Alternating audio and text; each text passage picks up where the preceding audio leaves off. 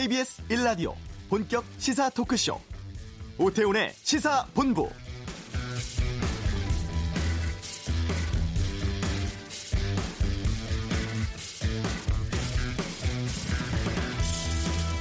아직 약속된 바는 없지만 다시 일을 시작하기를 바란다. 앞으로 내에 우리 팀을 평양에 보내기를 희망하고 있다. 북미 고위급 회담 주도했던 폼페이오 장관이 조속히 후속 협상을 하겠다는 의지를 내비쳤습니다. 하노이 회담 실패론에 대해서 백악관 쪽은 협상 결렬은 미국 입장에서 잘한 결정이었다. 이런 언론 기사들을 모아서 보도자료 뿌리기도 했죠. 이런 가운데 우리 측 이도훈 한반도 평화교섭본부장이 오늘 미국에 도착을 했습니다. 하노이 회담 결과 듣고 또 결렬 이후 중단된 북미 간 관계 개선 등에 대한 논의, 조율을 진행할 방침인데요. 협상 재개를 위한 우리 정부의 중재 행보가 시작된 것으로 보입니다. 오태훈의 시사본부 잠시 후 이번 주 한반도는 이 코너에서 북미 간 실무 접촉 언제쯤 재개될지 살펴보겠습니다. 전국 조합장 동시 선거가 일주일 앞으로 다가왔습니다. 이슈에서 이번 선거에 대해 짚어보겠습니다. 2부 아는 경찰 이낙연 총리도 철저한 수사를 언급했던 버닝썬 사건, 또 신종 사기 전담 수사 지휘부 출범 등에 대한 다양한 이야기 듣겠습니다. KBS 라디오 오태훈의 시사본부 지금 시작합니다.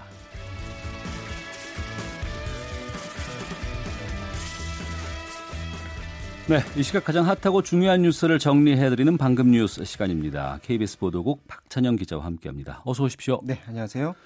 속보가 지금 방금 들어왔는데 네. 이명박 전 대통령 구속 349일 만에 지금 보석으로 풀려난다고요? 네, 지금 들어오기 직전에 지금 속보가 들어오고 있는데요. 예. 어, 방금 말씀하신 것처럼 349일 만에 에, 석방이 된다고 합니다. 이제 조만간 이제 석방 소식이 들려올 것 같은데요. 예. 어, 서울고법 형사 일부가 이 전 대통령 측의 보석 청구를 오늘 허가를 했거든요. 어. 어, 재판부는 충분한 항소심 방어권 등을 고려해서 이런 결정을 내렸다고 설명을 했습니다. 예. 이 앞서서 이명박 전 대통령 측에서는 이번에 그 항소심 재판부가 새로 꾸려져서 음. 다음 달 초로 다가온 구속 기간 내에 충분한 심리를 할 수 없고 네. 지금 또 몸 상태가 굉장히 좋지 않다면서 어, 불구속 상태에서 재판을 받을 수 있, 도록 해달라 이렇게 지난 1월 29일에 에, 재판부에 보석을 청구를 했었는데요. 예. 많이 얘기, 어, 얘기가 나왔었는데 그 보석 이유가 수면 무호흡증, 어. 그 코골이 심하면 그 걸리는 거그 있지 않습니까? 예, 예. 그 기관지 확장층, 그다음에 탈모, 피부염, 식도염, 위염 뭐 이렇게 해서 모두 아홉 개 질병의 진단서를 첨부해서 어. 어 이런 각종 질병으로 인해서 지금 올해 78세인 이명박 전 대통령이 자칫하면 돌연사할 가능성이 있기 때문에 예. 일단 석방한 뒤에 재판을 받게 달라 이렇게 어, 보석 신청을 했었는데요. 예. 어, 검찰은 재판부가 변경된 점은 보석 허가 이유가 될 수 없다. 어. 이전 대통령이 불구속 상태에서 재판을 받아야 할 정도로 아까 좀 전에 나열한 그런 질병들이 그렇게 심각한 상황은 아니다 이렇게 맞섰는데 결국 재판부는 보석을 결정했습니다. 다만 아, 현재 들어온 소식은 자택에만 머물러야 하고 네. 통신에 제한을 둔다고 합니다. 음, 그렇군요. 서울 고법 형사 1부입니다. 정준영 부장판사 이쪽에서 어 1심에서 실형 선고받은 이병박 전 대통령 보석 청구 인용했다는 속보 들어와 있는데요. 잠시 뒤에 저희가 2부 이승원의 정가 이슈 시간에 좀 이 내용을 좀 자세히 짚어보도록 하겠습니다. 이 갑자기 이게 속보가 떨어져가지고 좀 찾아보는데 좀 애를 먹었는데 네, 네. 오늘 좀 준비된 소식 어떤 뉴스들이 있습니까? 네, 들어오기 전에 그 디지털 인기 기사 또 키워드 살펴보고 왔는데요. 미세먼지 비상저감 조치 마스크 이렇게 해서 이제 미세먼지와 관련한 각종 기사들이 지금 많이 읽히고 있는데 비상저감 조치는 초미세먼지 때문에 어, 부산, 울산 제외하고 전국 15개 시도에서 지금 시행이 되고 있고요. 예. 이, 외에도 트럼프나 김정은, 봉하마을, 황교안 음. 이런 주제로 한 기사들이 지금 많이 에, 그 소비가 되, 고 있고요. 예, 예. 방금 들어오기 직전에 그 외신 기사를 읽다가 눈에 띄어서 요거를 한번 가져와 봤습니다. 지난해 세계 각 국가와 도시들의 공기 오염도를 조사한 결과가 나왔습니다. 그러니까 세계 주요 도시들의 공기 오염도를 조사했다. 네. 우리나라는 순위가 좀 어때요? 네. 좋지 않습니다. 아, 글로벌 대기오염 조사기관 에어비주얼이 지난 한 해 전 세계 초미세먼지 오염도를 분석을 했는데 73개 나라 3천여 개 도시를 대상으로 했고요. 각국 정부의 공식 모니터링 자료 그리고 각국 기관 등에서 측정한 값을 취합해서 나름대로 그 결과를 분석했습니다. 예.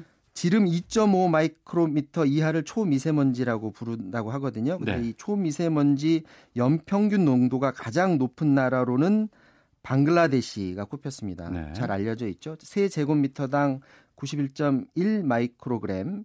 2위는 파키스탄, 중국은 12위고요. 예. 우리나라는 칠레에 이어서 27위에 올랐습니다. 어. 세 제곱미터당 24 마이크로그램이라고 하고요. 멕시코나 캄보디아, 브라질, 필리핀 이런 나라는 우리나라보다 초미세먼지 오염도가 낮게 나왔습니다. 세계에서 가장 청정한 국가 네.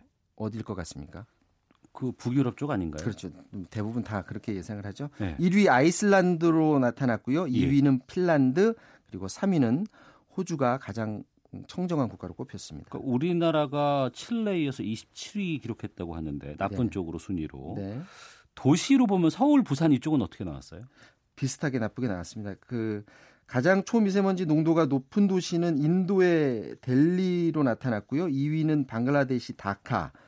서울은 어, 23.3 마이크로그램으로 27위로 나타났습니다. 이건 네. 연평균이고요. 음. 그 자료를 보기 위해서 그 해당 어, 연구기관 홈페이지를 들어가 봤더니 오늘 날짜로 또 도시별 오염도가 지금 나오고 있더라고요. 아, 오늘 이 날짜를 지금 시각, 기점으로 현재 예. 미국이 실시간 공개하는 대기질 지수를 지금 올려놨는데 서울이 현재 방글라데시 다카에 이어서 현재 상황으로 두 번째로 대기질이 지금 안 좋은 상황입니다. 음. 그리고 인천이 세계에서 세 번째, 부산은 일곱 번째로 현재 상황 대기질이 안 좋은 상태라고 합니다. 네. 앞서 봉하마을이 오늘 주요 기사 키워드라고 등장했다고 하셨는데 황교안 총리가 봉하마을 아, 총리가 이제는 아니고 이제 네네. 황교안 새 대표죠. 예, 대표죠. 아, 봉하마을 방문한 소식 이것 때문인가요? 네, 자유한국당 한교안 대표가 오늘 노무현 전 대통령 묘역이 있는 김해 봉하마을 방문했고요. 어, 황 대표는 방명록에 대통령님의 통합과 나라 사랑의 정신을 깊이 기억하겠습니다라고 적었고 예. 어, 이후에 고 노무현 전 대통령이 사저로 가서 권양숙 여사와 한 30여 분간 대화를 나눴다고 합니다. 예. 권 여사는 지방 곳곳을 함께 다니면서 소개를 해주고 또 이렇게 말했다고 합니다. 집의 규모가 애매해서 둘러볼 곳은 없고 살림하기에는 애매합니다. 그래도 참잘 지은 집입니다. 아방궁이 맞는 것 같아요라고 농담을 했다 이렇게 민경욱 어, 대변인이 밝혔습니다. 네, 이제 어제 방문을 한 건데 그냥 농담으로 던진 것인지 아니면 뼈 있는 농담으로 이해를 해야 될지요. 이게 지난 2008년에 그 홍준표 당시 한나라당 의원이 지금 노무현 대통령처럼 아방궁을 지어놓고 사는 사람은 없다. 어. 혈세를 낭비해서 봉화에 웰빙 숲을 조성했다라고 말하면서 봉화 마을에 지은 노무현 전 대통령의 어, 퇴임 후 사절을 아방궁에 빗대서 비난해서 당시 논란이 됐었는데 네. 오늘 황, 어, 황교안 대표와 정확히 당시에 어, 서로 웃으면서 얘기했는지 보질 않아서 알 수는 없지만 새 대표가 된 뒤 방문한 야당 인사에게 뼈 있는 농담을 한 것 같지는 않고 음. 어, 그냥 가벼운 농담으로 읽혀지고 있습니다. 황 대표는 이후에 기자들을 만나서 노 전 대통령의 통합과 나라 사랑의 정신을 다시 한번 되새기게 됐다라고 말했습니다. 네. 그런데 이번 방문 맞춰서 지역 시민단체는 또 봉하마을에서 피켓 시위 벌였다고요. 네, 적폐청산 민주사회 건설 경남 운동본부 비롯해서 일부 시민단체 회원들이 봉하마을 주차장 입구에서 5.18 역사 왜곡에 에, 항의를 했고 또 국정농단 공범 황교안은 집에 가라 음. 이렇게 거친 글을 담은 피켓 시위를 벌였다고 합니다. 네. 아, 그리고 국내 주요 재벌 총수 일가가 사익 편취한 규모 조사됐다고 합니다. 이거 어디서 조사를 했는지 간단히 좀 말씀해 주세요. 네, 경제개혁 연구소가 조사를 했는데 사익 편취 규모가 35조 원에 이른다라는 조사 결과를 발표했습니다. 여기서 말하는 사익 편취라는 건 예. 그 대기업이 계열사로부터 일감 몰아주기를 받거나 정상 거래보다 유리한 조건으로 거래하는 방식을 통해서 얻은 이익, 이걸 말한다고 공정위가 그 규제 가이드라인에 밝히고 있는데요. 경제개혁연구소가 24개 기업 집단 39개 회사를 분석을 했는데 네. 회사별로 보면 삼성물산 그리고 SK, 음. 셀트리온 헬스케어, 현대 글로비스 순으로 아, 지배주주의 사익 편취액이 많았다고 하고요. 특히 이재용 삼성전자 부회장 그리고 최태현 SK 회장, 서정진 셀트리온 회장의 사익 편취액이 전체 사익 편취액의 한 45% 달한다고 하는데요. 네. 중요한 거 하나만 말씀드릴게요. 그 예. 경제개혁연구소가 이걸 왜 조사를 했냐하면 음. 공정거래법뿐만이 아니고 상법을 통해서도 이런 사익 편취를 막을 수 있도록 처벌 조항을 좀 마련해 달라 이런 아. 취지에서 이번 조사를 했다고 합니다. 알겠습니다. 자, 방금 뉴스 박찬현 기자와 함께했습니다. 고맙습니다. 네. 자, 이어서 교통 상황 살펴보겠습니다. 교통정보센터의 이승리 리포터입니다. 네, 이 시각 교통 상황입니다. 날씨도 흐리고 미세먼지 때문에 더 시야가 답답합니다. 안전을 위해서 낮 동안에도 전조등 켜는 거 잊지 마시기 바랍니다.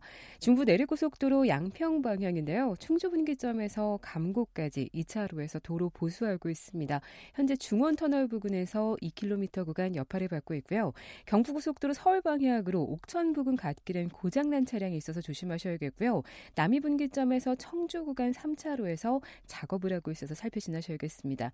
이후 서울시 구간 양재에서 반포까지 정체입니다. 부산 방향은 한남에서 서초까지, 신갈에서 수원까지 밀리고 있고요. 서울 외곽순환고속도로 일산에서 판교 쪽으로 서운 분기점에서 송내까지 밀립니다.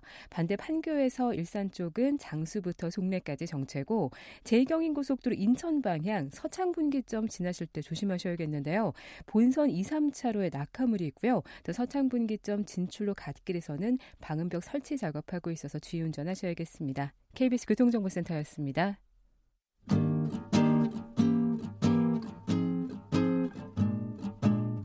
KBS 1라디오 오태훈의 시사본부 여러분의 참여로 더욱 풍성해집니다. 방송에 참여하고 싶으신 분은 문자 9730번으로 의견 보내주세요. 애플리케이션 콩과 마이케이는 무료입니다. 많은 참여 부탁드려요. 다음 주 수요일입니다. 일주일 남았는데요. 13일에 전국에서 동시에 농협, 수협과 같은 협동조합의 조합장 뽑는 조합장 선거가 치러집니다. 선택 313 전국 동시 조합장 선거라는 제목으로 여러 기획 기사 지금 작성을 한 한국 농어민 신문 이상길 기자 연결해서 이 내용 좀 짚어보겠습니다. 나와 계시죠? 예, 반갑습니다. 예. 먼저 이 동시 조합장 선거 이게 무엇인지부터 좀 말씀해 주세요. 예, 그 일반 시민들은 잘 모르시는데요. 그 예. 그 우리나라에는 여러 종류의 협동조합이 있는데 여기서 말하는 그 조합장 선거라는 것은 농협, 수협, 산림조합의 대표인 조합장을 선출하는 선거를 말합니다. 어, 전국적으로 농협이 1000개가 넘고 수협이 90개, 산림조합이 140개 조합이 있습니다. 네. 모두 합치면 이번 선거에서 1,344명의 조합장을 뽑는 음. 직선제 선거입니다. 네. 특히 지역에 가보거나 이렇게 해보면 여러 가지 지금 현수막 같은 것들 많이 붙어 있는 예, 거 볼수 예. 있는데 이 조합장 선거를 각 단위마다 지역마다 따로따로 뽑는 것이 아니고 전국에서 동시에 치르는 거 아니겠어요, 이게? 예, 그렇습니다. 이런 특별한 이유가 있습니까? 원래 그 2015년 이전까지는 그 농협 수협 산림조합이 그 각각 일정에 따라서 조합마다 따로 선거를 진행해 왔습니다. 그 예. 농협 같은 경우에 조합장 임기가 4년인데 그 4년마다 한 번씩 그 임기가 돌아올 때마다 이제 거의 1년 내내 전국 조합에서 이렇게 돌아가면서 선거가 진행됐죠. 음. 그러다 보니까 이제 선거 관리가 이제 번거롭고 네. 또 과열 혼탁상에 대한 어떤 지적이 많이 나왔거든요.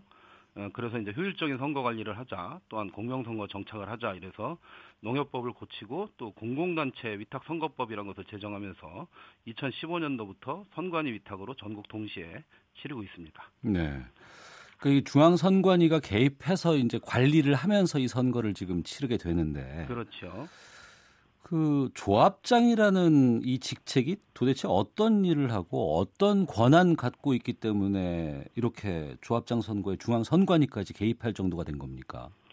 네, 조합장은 바로 농민조합원 중에서 뽑힌 농협의 대표자이자 최고 경영자입니다. 예. 문제는 그 조합장이 되면 권한이 막강해진다는 겁니다. 어.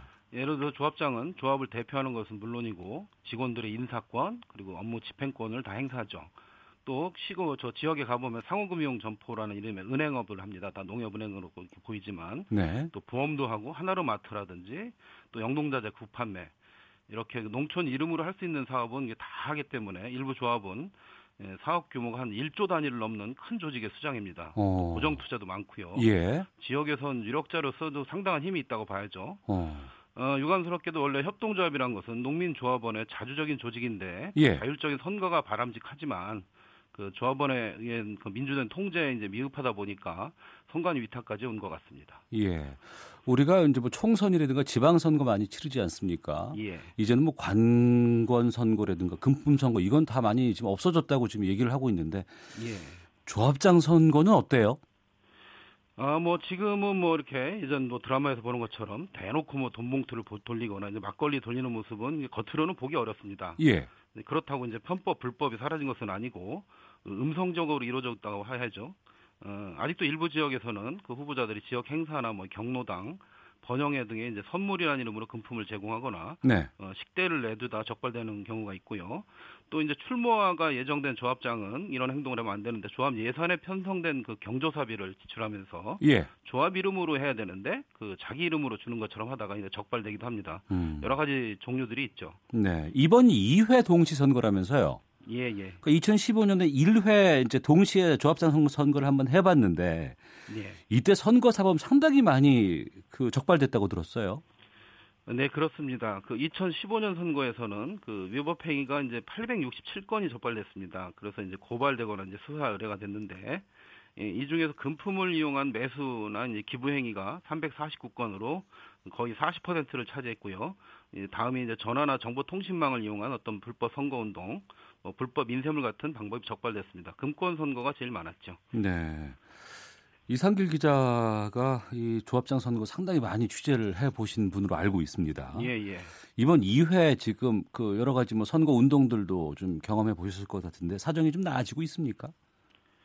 아, 뭐 두 번째 동시 선거인데요. 그 예. 그 글쎄요. 그 유감스럽게도 적발 사례가 지금 계속 나오고 있습니다. 그 경찰이 이제 조사한 것만 해도 예. 어, 지난달 27까지 7일까지가 이제 그 선거 등록 직, 전이었는데 28일부터 선거운동 들어가고 그때까지만 벌써 그 불법 행위 220건을 예, 적발해 가지고 음. 어, 10명을 이제 기소 의견으로 검찰에 송치를 했습니다. 네.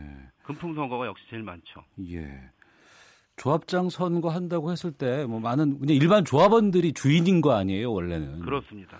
근데 이 조합장을 뽑을 때 어, 누가 나오는지도 잘 모른다는 얘기를 많이 듣기도 했고 예, 예. 그리고 이전에 당선됐던 현 조합장 같은 경우에 좀 여러 가지 유리한 측면도 있다고 들었거든요. 예, 예. 좀 불법 천지가 된 이유 같은 것들 어떤 것들이 문제가 있는지 좀 알려주세요.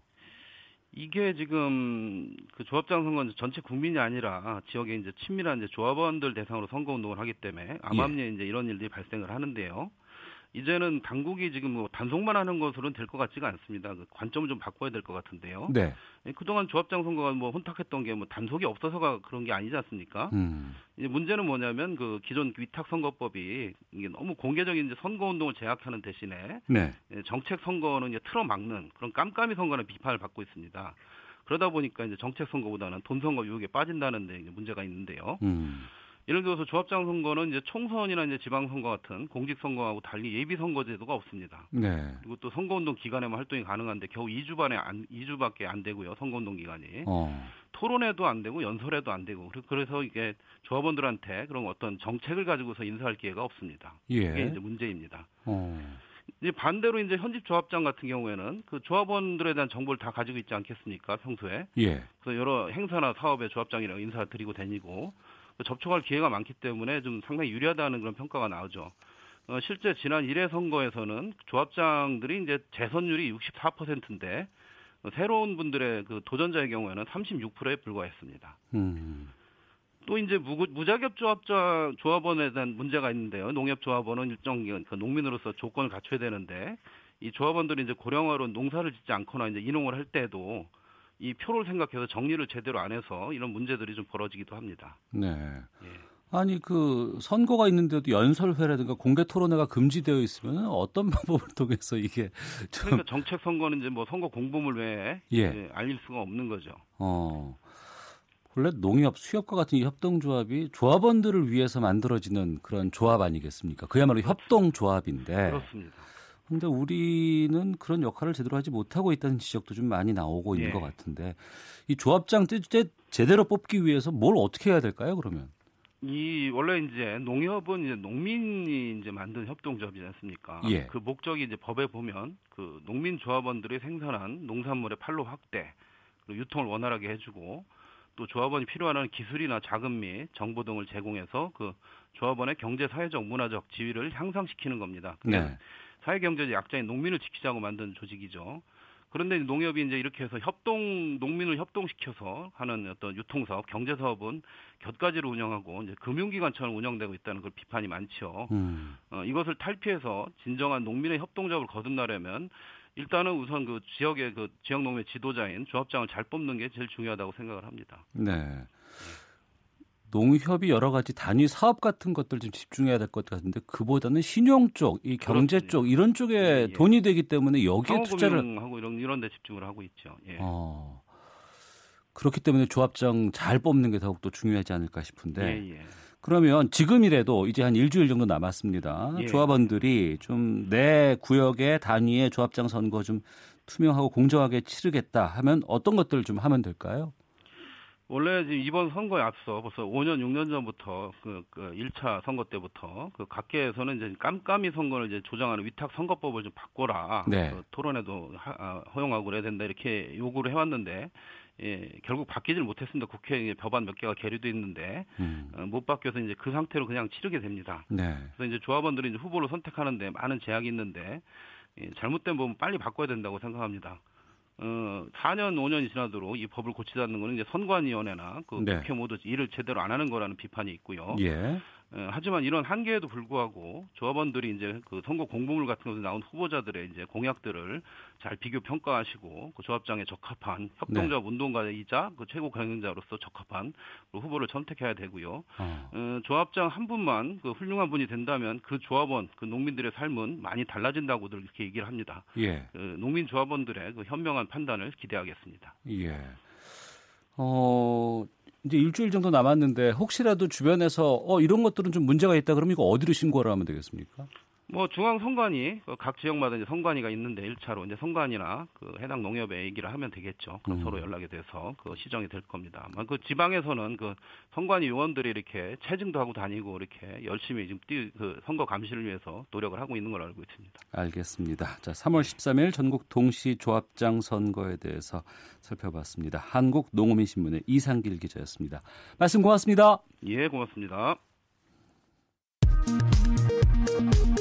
헤드라인 뉴스입니다. 문재인 대통령이 중국에서 오는 미세먼지의 영향을 최소화하기 위해 중국 정부와 협의해 긴급 대책을 마련하라고 지시했습니다. 개성공단 가동이 중단된 뒤 3년이 지난 가운데 개성공단 기업인들이 개성에 두고 나온 시설을 점검하기 위해 정부의 여덟 번째 방북을 신청했습니다. 식품의약품 안전처는 미세먼지를 막기 위해 보건용 마스크를 사용할 때에는 의약 외품으로 허가되는지 확인하고 재사용하지 말 것을 당부했습니다. 전국 중고등학교 교실 4곳 중 3곳꼴로 아직 공기정화 장치가 없는 것으로 파악됐습니다. 특히 중학교와 고등학교 교실에는 각각 26%만 공기정화 장치가 설치됐습니다. 유치원 교실은 97%, 초등학교 교실의 경우에는 75%가 시설을 갖춘 것으로 나타났습니다. 청와대와 정부 여당이 추진 중인 자치경제제 안에 대해 검찰이 실효적이라고 하기에는 미흡하고 받아들이기 어렵다며 반대 입장을 밝혔습니다. 지금까지 헤드라인 뉴스 정한나였습니다.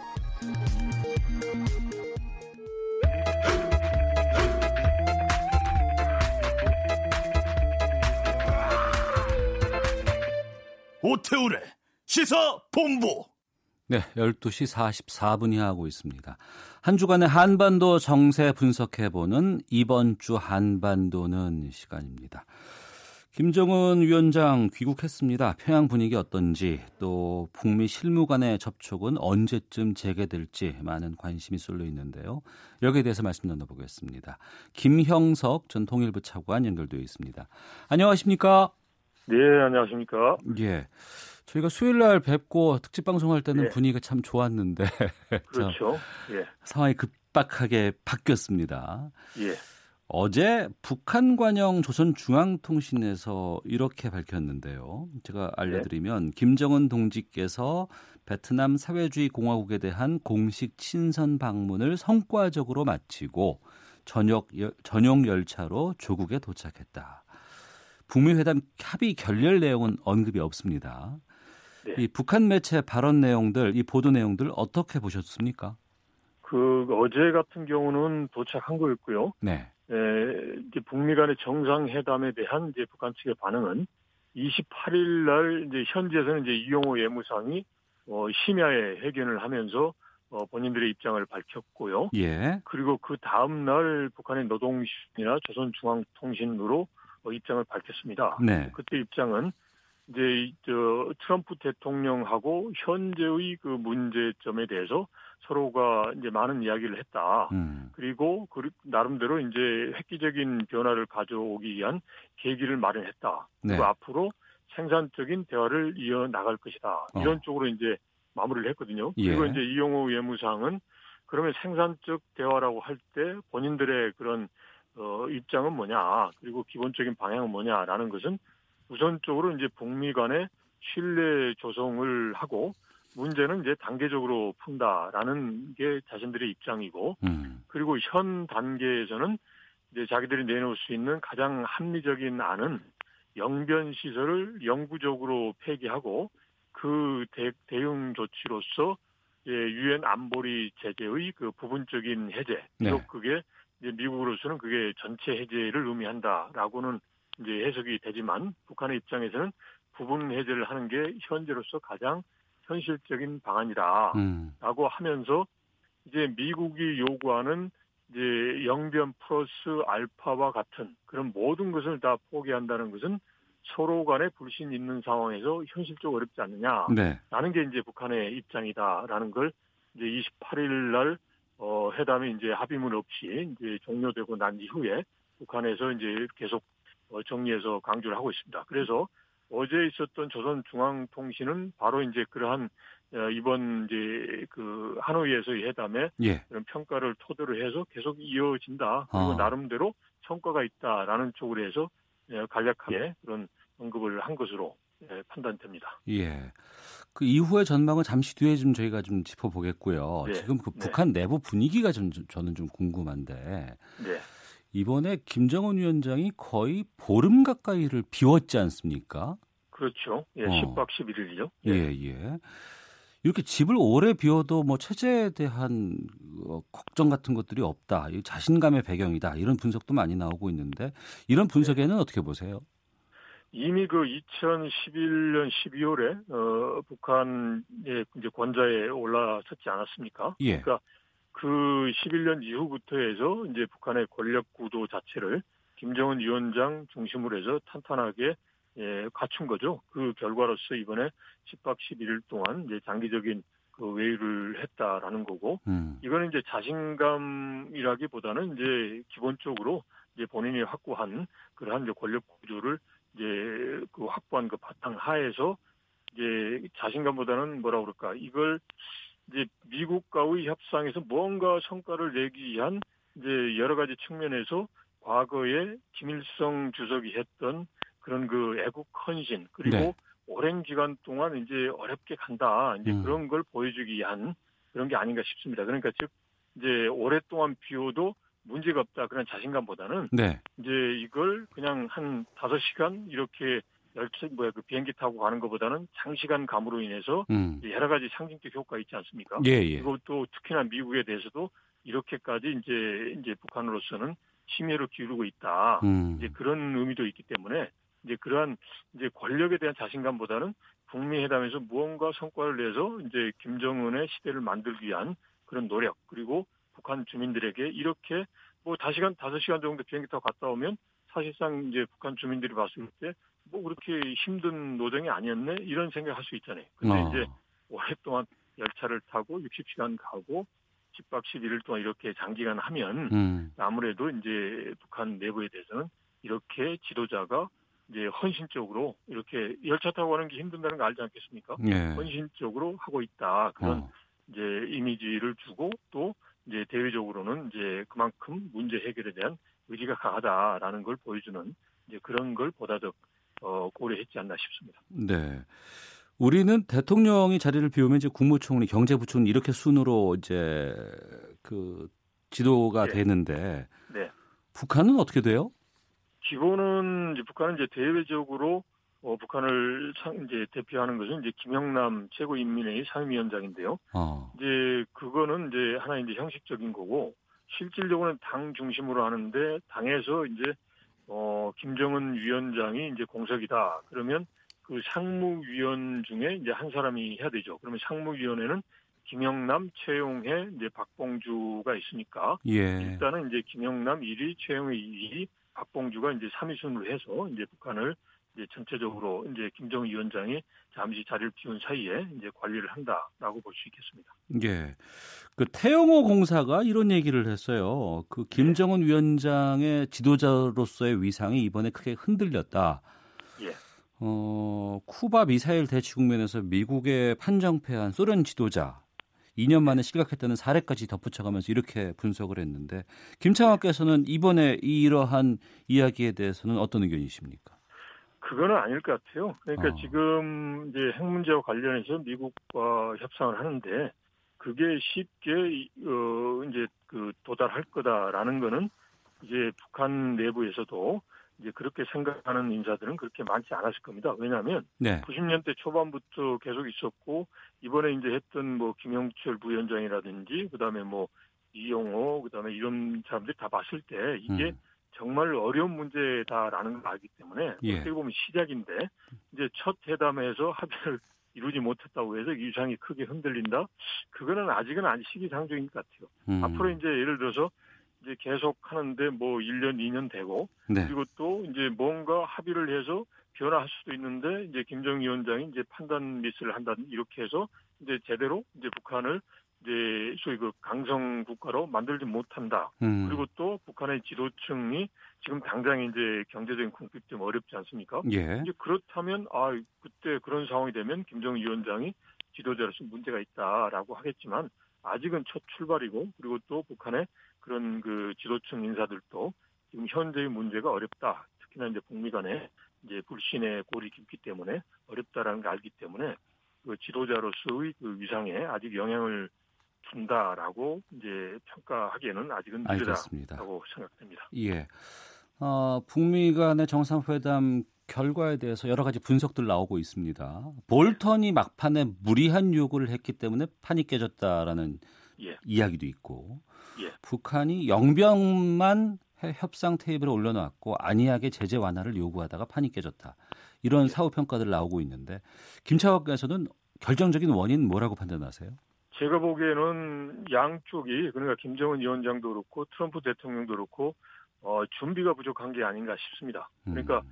볼튼이 요구한 것도 뭐 하루아침에 나온 게 아니고 과거부터 쭉 있었고 충분히 예상 가능한 거고요. 네. 그리고 이제 북한이 영변만을 고집하고 모든 걸 좀 가급적 많이 얻고자 한다라는 것도 새로운 게 아니라 충분하게 예상 가능한 거란 말이죠. 네. 그러면 이제 이 부분에 대해서 이제 김정은 위원장과 트럼프 대통령이 이게 이제 서로가 이제 간극 차인데 어느 정도 선에서 이걸 이제 합의를 하느냐라는 건데 사실상 1박 2일 협상 기간 동안 이게 그 가능하지가 않았단 말이죠. 예. 그러니까 첫날은 거의 못했지 않습니까? 뭐 친교 만찬만 했고 그 다음에 이제 두 번째 날 이제 실질적으로 이제 어, 했던 게 한 3시간여 정도밖에 안 되는데 음. 그 기간 동안 충분하게 어떻게 보면 지도자들이 탑다운 방식으로 해서 그러면 이제 정무적 또는 정치적 판단도 이 정도 하자라고 네. 서로 이제 이제 그 판단을 하는 거죠. 음. 각자가 음. 이제 내부적인 그런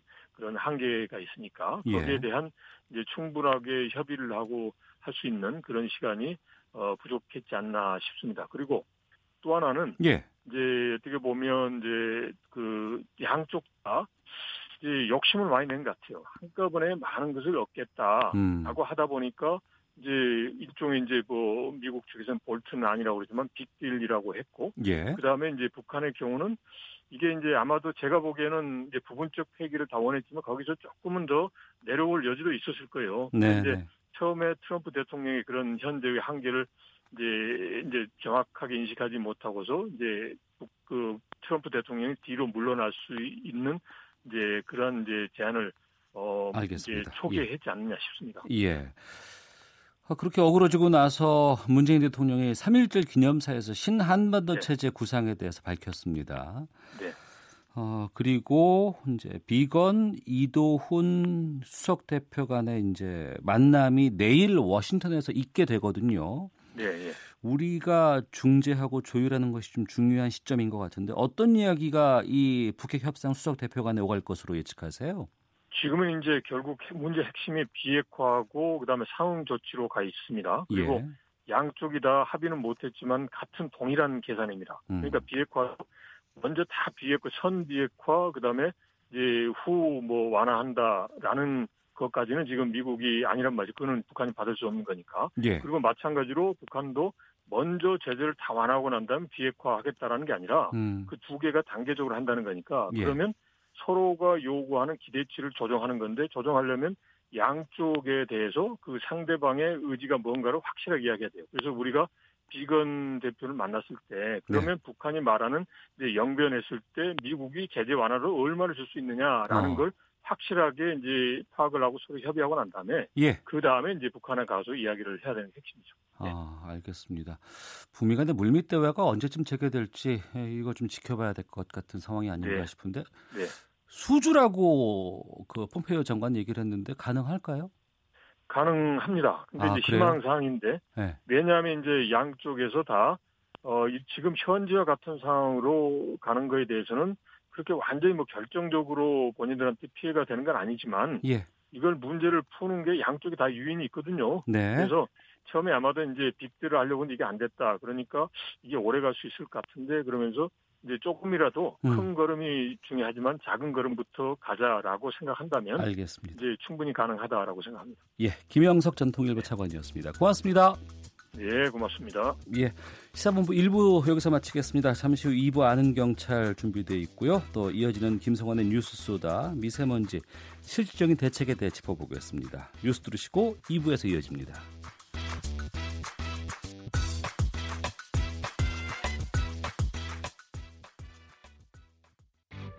야, 아 왜? 점심시간에 뭐하냐? 자야지. 야, 그러지 말고 이거 한번 들어봐. 아 뭔데? 지금 당장 라디오를 켜봐. 나른한 오후 깨울 시사 토크쇼. 모두가 즐길 수 있고 함께하는 시간. 유쾌하고도 신나는 시사 토크쇼. 오태훈의 시사본부 네, 시사본부 2부 시작하겠습니다. 저희 시사본부는 청취자 여러분들의 참여 기다리고 있습니다. 샵 9730번으로 여러분들의 소중한 의견 보내주시면 충분히 방송에서 반영토록 하겠습니다. 짧은 문자 50원, 긴 문자 100원의 정보 이용료 있고 어플리케이션 콩은 무료로 참여하실 수가 있습니다. 수요일 2부 전문성과 현장성 살아있는 고품격 high quality 범죄 수사 토크를 지향하는 아는 경찰이 있습니다. 한국범죄연구소의 김복준 연구위원, 전 서울경찰청 범죄심리분석관이신 배상훈 프로파일러와 함께합니다. 두 분 어서 오십시오. 네, 안녕하세요. 예, 지난주 한 주 쉬고 오랜만에 뵙습니다. 네, 예.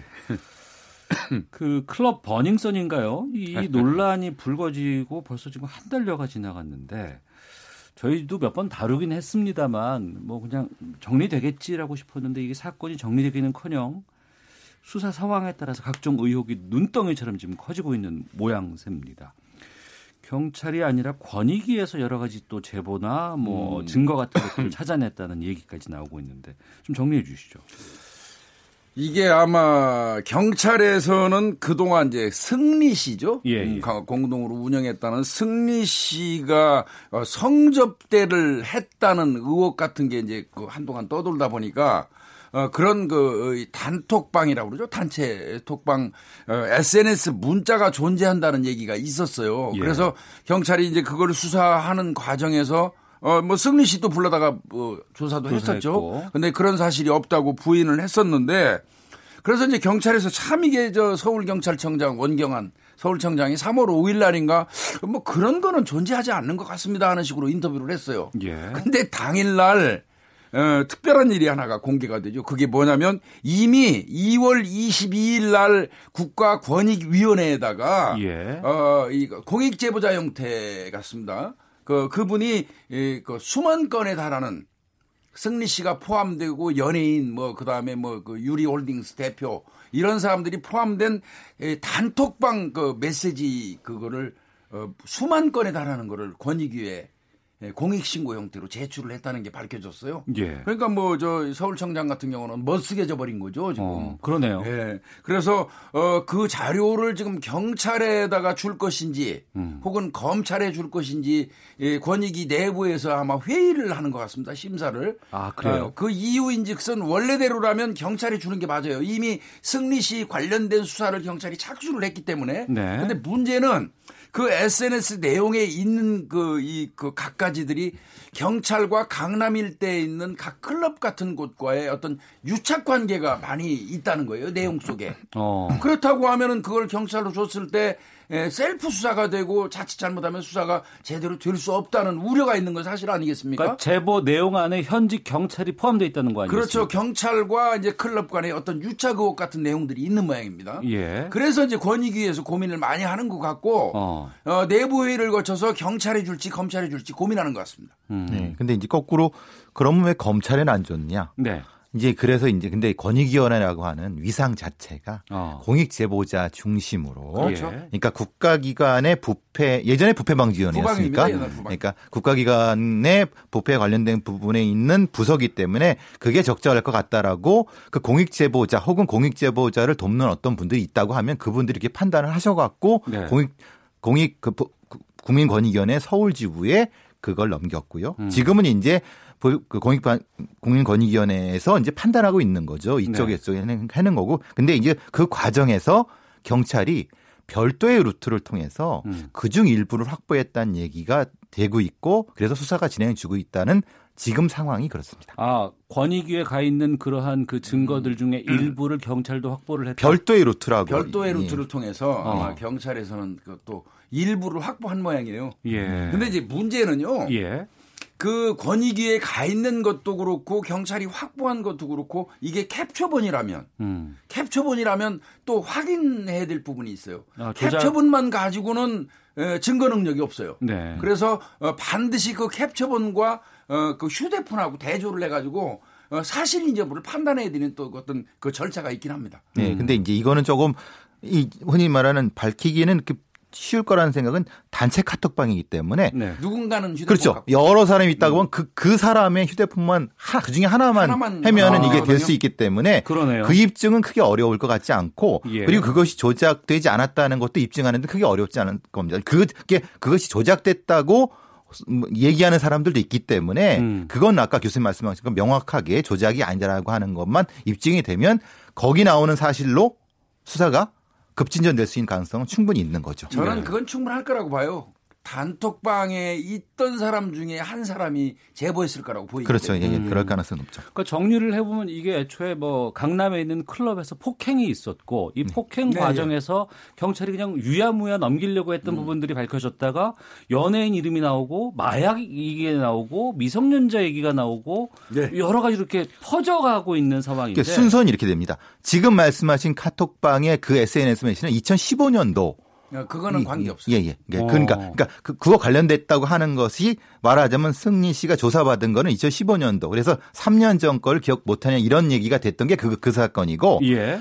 어, 전체적인 수만 건이라고 하는 그와 연관된 형태의 SNS가 이게 이제 이제 제보됐다는 것이고요. 그러니까 음. 요건 좀 분리돼야 되는 게 왜냐하면 지금 말씀하신 미성년자나 그러니까 출입 문제 이런 거는 2018년 작년 7월 7일 음. 사건부터 음. 시작돼 갖고 그때 유착이 있었고 뭐 마약이 있었고는 그 이후부터 얘기되는 겁니다. 그래서 자 앵커께서 말씀하신 것처럼 김상규 씨죠. 예. 그분이 이제 그 폭행당한 이후에 그 사건을 기점으로 해가지고 일파만파 나비효과죠. 나비효과 어. 마어마하게 지금 확대되고 있는 겁니다. 그러니까 그 부분에서 지금 핵심적으로 등장하는 게그 클럽과 경찰의 유착골이 이것이 예, 아닌가 예. 싶습니다. 또 이번에 전직 경찰관이 등장을 해요. 예, 예. 어, 또, 이, 부하 직원도 지금 나오고 있는데, 여기에 대해서 좀 말씀을 좀 그러니까 해주세요. 이제 그거는 이제 버닝썬의 문제입니다. 예. 버닝썬 내에서 어, 미성년자가 1,800만 원치를 먹었다고 그러죠? 네. 예. 어, 술을요? 예, 예, 예. 18살 먹은 아이가 뭐 그 안에 들어가갖고 거기는 원래 그 클럽은 18살 먹은 아이가 출입할 수 없죠. 예. 어, 그럼에도 불구하고 어, 워낙 VIP 고객이다 보니까 어. 거기 들어가서 1,800만 원치를 술을 먹었다고 그래요. 어, 음. 어, 그런데 그 출입할 때 그 MD라고 그러죠. 영업을 하는 MD가 아, VIP 고객이니까 신분증 검사 하지 마. 네. 그리고 출입시켜서 VIP석에서 술을 1,800만 원어치 먹었다는 거예요. 음. 나중에 그 사실을 알게 된 어머니가 경찰에 신고를 했어요. 미성년자한테 주류 적용했다. 네. 청소년 보호법으로 걸리거든요. 2년 네. 이하의 징역인데 문제는 버닝썬 클럽에서 청소년을 받았을 때 청소년 보호법이 저촉이 되면 벌금 무는 건 별거 그 아마 두려워하지 않았을 거예요. 음. 무작정 청소년 보호법에 의해서 영업 정지가 한 달 내지 두 달 들어가게 돼 있어요. 무조건. 예. 어. 그 청소년 보호법 미성년자 주류 제공은 무작정 과징금 처리 안 됩니다. 예. 영업 정지를 해야 돼요. 어. 그러니까 이들 입장에서는 굉장히 심각했죠. 네. 그래서 그 과정에서 어 거기를 왔다 갔다 하는 그 강남서 전직 경찰관 강모 씨라는 사람을 통해서 어 이게 이 현직 경찰들하고 로비를 했다. 음. 음 그때 이제 오가 간 돈이 뭐 한 2천만 원 상당이 되는 거고 뭐 그 미성년자 사건을 담당했던 그 이 팀장 뭐 이 직원한테 200 뭐 30 그래서 뭐 도합 230이 갔다 뭐 이런 얘기가 지금 나오고 있는 것이죠. 전체적으로 이제 헷갈리시는 것이 예. 이 씨가 몇 명 나오고 음. 세명 나오고 강 씨나오고 이렇게 되니까요. 아, 일반인들이 그거 네. 어떻게 알겠어요? 그러면은 이제 대표 사장이 이 씨입니다. 예. 그리고 이 사람은 승리 씨랑 친하다고 해요. 어. 근데 승리 씨는 자기 얘기로는 자기가 뭐 전적으로 경영했다고 하지만 지금은 그냥 홍보만 했다. 홍보 이사 정도 된다라고 하는 거고 예. 또 하는 이 씨가 있습니다. 음. 그리고 영업사장 한 씨가 있습니다. 네. 이세 이 분이 흔히 말하는 경영을 했다고 추정되는 거고요. 음. 그리고 이제 거기서 이제 그들의 어떤 사람들이 아까 말씀 교수님 말씀하신 강 씨라든가 그, 그 강 씨의 부하 직원 이 씨를 이 씨. 통해서 경찰에 연관을 했, 을 것이다라는 지금 수사 받고 있는 것이 그 상태입니다. 그러니까 범죄 혐의가 있음에도 불구하고 또 그, 음. 요청했음에도 불구하고 덮고 하는 부분에 현직 경찰관들이 지금 들어가 있다는 얘기 아니에요. 그렇습니다. 그리고 그곳이 바로 강남 경찰서라는 얘기인데. 맞습니다. 그럼 소속 경찰관들이 지금 어디에 있는 거예요? 업무하고 있어요 지금? 아, 아직까지는 그 사람들은 그 감찰 대상자로 선정이 돼 있지만 예. 어, 그 의혹만으로는 그 사람들을 업무에서 배제한다는 즉 말하면 대기 발령 상태를 추진은 못해요. 어. 그래도 조금 이거보다는 진일보한 어떤 그, 그 혐의 관계가 나와야지 이제 대기 발령 조치하고 네. 어, 그리고 이제 직접 수사에 들어갈 겁니다. 그래서 음. 아직은 그 전 단계로 보여요. 왜 그러냐면 지금 돈을 줬다고 얘기하는 그 전달했다고 그러는 뭐 그 조직폭력배 출신 그 이모 씨라는 사람이 급작스럽게 부인을 해버렸어요. 돈 준 거에 대해서. 어. 처음에는 그 진술 번복을 한 거죠. 예. 그러다 보니까 지금 경찰이 약간 난감한 입장에 있는 거고요. 예. 그래서 이제 계좌 추적이라든지 이런 걸 하고 있기 때문에 어느 정도 조금 진일보한 결과가 나와야지 이들은 아마 업무에서 배제되고 어, 그리고 수사에 아마 대상자가 될 걸로 보입니다. 8748님, 처음부터 경찰관이 버닝썬 사건에 연루돼 있으니까 그냥 덮으려 했다는 비판이 많습니다. 발본, 세관해야 한다고 봅니다라고 의견 주셨는데요. 강남 경찰서에서 수사를 하다가 이게 또 문제가 확산되니까 광역수사대, 광수대 이쪽에서도 또 따로 또 수사를 한다는 보도가 있었거든요. 그러니까 이제 처음에는 그 어, 폭행 사건 자체는 강남서에서 하고 있었으니까 네. 얼마 안 남았으니까 마무리 짓고 넘기겠다고 했다가 음. 이제 국민들의 비판이 많으니까 안 되겠다 싶어갖고 전체를 다 네. 그러니까 말하자면 합쳐갖고 광역수 대로 한 건데 사실은 그 부분 조금 음. 그 여론에 민감하지 못한 부분은 있는 것 같습니다. 왜 그렇죠? 그건? 왜냐하면 글쎄요, 근데 수사 원칙상으로는 예. 얼마 안 남았으니까 마무리 짓는 거는 맞습니다. 어. 그런데 경, 이제 경미하다고 예, 그런데 이제 문제는 예, 국민의 어떤 그 여론이라는 건또 그렇게 아니지 않습니까? 사실은 굉장히 민감한 부분이었다고 보면은 사실은 좀 더 빨리 했어야 되는 느낌은 좀 있습니다. 음. 저도 이게 어떤 그 누트를 통해서 강남에서 아무리 경미한 사건이라도 하면 안 된다고 제가 주장했어요. 음. 셀프 수사는 네. 그 결과가 아무리 잘 나와도 의심받을 수밖에 없는 겁니다. 예. 진즉에 이 강남서 사건을 광수대로 옮겨가서 수사를 했던 게 맞아요. 음. 늦은 감이 있지만 뒤늦게라도 지금 광수대에서 가져가가지고 하니까 그게 이제 버닝썬 사건의 폭행 피해자라는 분이 김상교 씨인데 네. 그 사건은 이제 광수대로 가져가서 음. 강남은 완전히 손을 뗀 상태 입니다. 예. 네. 어. 우리가 영화나 드라마에서 그러니까 영화나 드라마 얘기입니다. 이거 예, 두 예. 분께 이제 그냥 맞추, 여쭐게요. 그 비리를 저지르는 경찰이 있으면 음. 웬 검은 옷을 입은 감사팀들이 쫙 와요. 예, 와가지고 예, 예. 사원증 주십시오. 뭐 수갑 주십시오 해서 딱 뺏고 업무에서 배제하고 이렇게 하고 네. 당신은 좀 멀리 떨어져 있으십시오. 이런 거 있잖아요. 네. 이제 영화 부당거래 황정민 씨가 나오는 그 장면 이죠. 그러니까 정직입니다. 네. 신분증 주십시오라고 하는 그런 네. 형태인데 지금은 이제 교수님 아까 말씀하신 거는 음. 지금은 그 어떤 의혹만이 있는 상태고 네. 어, 그 영화상에 있는 거는 어떤 어떤 증거가 이미 나온 상태고 음. 이게 좀 단계가 다르죠. 네. 참 저는요. 예. 지금 뭐 이 말씀을 우리 방송에서 드리, 어, 드리는 것도 괜찮을 것 네, 같아요. 드려주세요. 네. 어, 한 10여 년 전에 강남 룸사롱의 황제라고 하는 이경배기 사건이 있어가지고 그 당시에도 경찰관들이 수도 없이 많은 사람들이 연루돼갖고 시끄러웠었어요. 10여 년 전에. 10여 년 전입니다. 근데 어. 그래서 10여 년 주기라는 강, 뭐 강남 10, 10년 주기 이런 말이 있기는 해요. 예. 오직 하면 그런 말이 만들어졌겠어요. 근데 진짜 요번에도 또 이 강남을 그 기준으로 해가지고 이런 예, 그 경찰관 유착 관계 이런 게 자꾸 나오고 있거든요. 음. 저는요.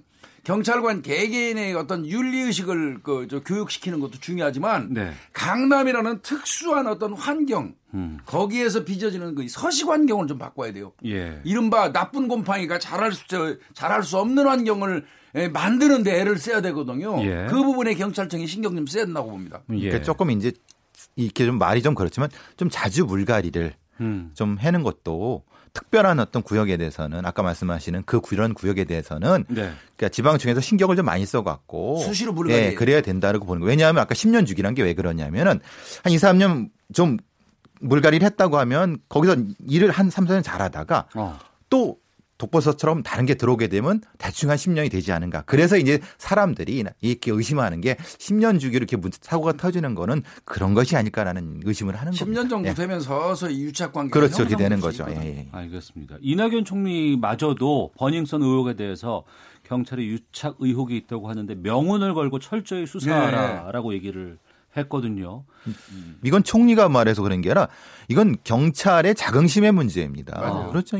그러니까 총리가 얘기해서 그런 게 아니라 경찰이라고 하는 옷을 입고 있는 사람이 아니 그, 그 돈을 그렇게 받는데 마약 범죄자 아니면 성물 이런 사람한테 돈을 받는 게 말이 됩니까? 두 분 보시기에 이 버닝썬으로 촉발된 여러 가지 문제들 이게 경찰 수사로 말끔히 해결될 수 있다고 판단하세요? 어떻게 보세요? 저는 지금 그 권익위원회에 가 있다는 그 뭐 수만 건의 경찰과 단지 버닝썬만 얘기 아니거든요. 강남 예. 일대에 있는 클럽들이 총 망라돼 가지고 그 안에 대화 내용에 뭐 유착 관계를 암시하는 내용이 있다는 거예요. 예. 그 사건은 저 개인적으로는 그렇습니다.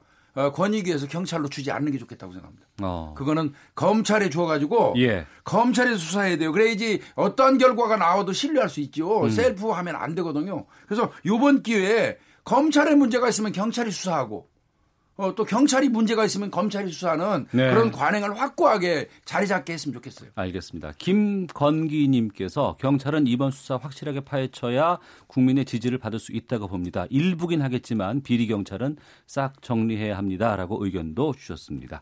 김복준 한국범죄연구소 연구위원 배상원 프로파일러와 아는 경찰 함께하고 있습니다.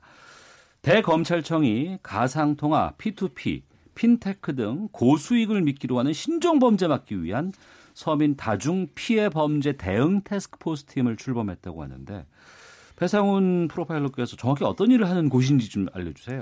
그러니까 이제 사실은 이제 검찰은 2차 수사, 그러니까 말하자면 경찰에서 한 그 수사를 2차로 이제 송치한 다음에 그렇죠. 하는 거기 네. 때문에 사실 이런 어떤 직접 서민과 관련된 네. 사기 사건 이런 부분에 대해서는 사실 예전에는 그렇게 많이 안 하거나 검찰이 직접 나서진 예, 예. 않았죠. 예. 그러니까 예. 뭐 흔히 말하는 부패 범죄라든가 특수 범죄라든가 이런 쪽에 중심을 했었는데 네. 대검찰청에서도 아무래도 이 서민을 대상으로 한 이 사기 범죄 이게 음. 막대한 피해를 하니까 네. 이에 관련된 전문 부서를 만들어 갖고 특히 이게 필요한 거는 왜 그러냐면 검찰이 이거 계좌를 동결시키거나 전문적으로 이제 이걸 할 수 있는 권한이 있기 때문에 네. 이렇게 직접적으로 하려고 하는 테스크포스를 만든 거라고 보여집니다.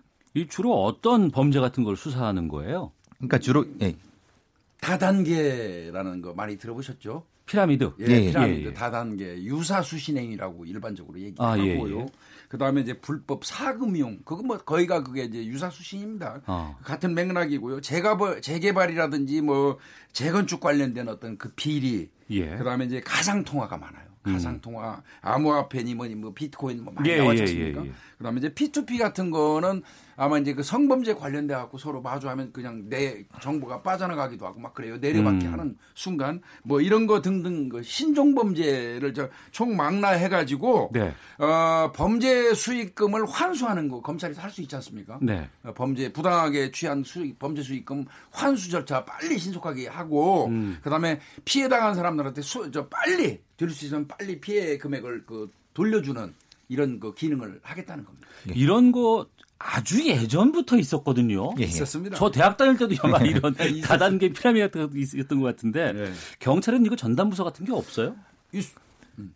예, 있죠, 있죠. 있는데 이제 이름이 꼭 그렇지는 않습니다. 어. 예전은 그냥 경제팀이라고 했고 뭐 형사팀이라 했는데 요새는 이제 이름을 시민 위주로, 그러니까 말하자면 민생 침해 범죄나 이렇게 좀 음. 이름을 바꿔서 부서를 바꿔서 아, 하고 있습니다. 네. 그러니까 뭐 경찰이 안 한다는 안 하고 검찰만 하는 건 아닙니다. 서민생활 침해 범죄 예, 이렇게 해가지고요. 예, 예. 지능 그 범죄 수사팀, 사이버 범죄 수사팀, 경제팀 해가지고 어. 어, 합동으로 테이프 만들어서 하고 있어요. 네. 다단계 같은 경우에는 뭐 오래된 범죄라고는 하지만 예. 지금 말씀하신 가상화폐라든가 이런 거 같은 경우에는 최근 들어서 예. 특히 작년에 상당히 많이 퍼졌던 그런 범죄도 있었던 것으로 기억나는데 주로 어떤 범죄 수법들을 씁니까? 얘들은? 그러니까 이제 그저그 암호화폐 같은 거 같은 경우는 거래소가 있잖아요. 예, 예. 이 그 거래소는 잘 봐야 되거든요. 근데 음. 이그 비상장 코인을 자기들이 이제 상장을 하겠다고 하면서 네. 상장만 되면 당신들이 투자한 금액의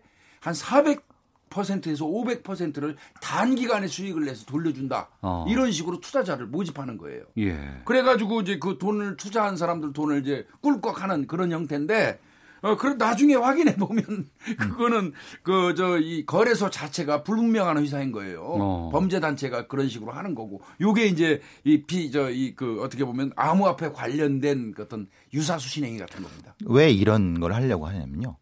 겉으로 보기에는 네. 굉장히 사소한 범죄 같습니다. 예. 예.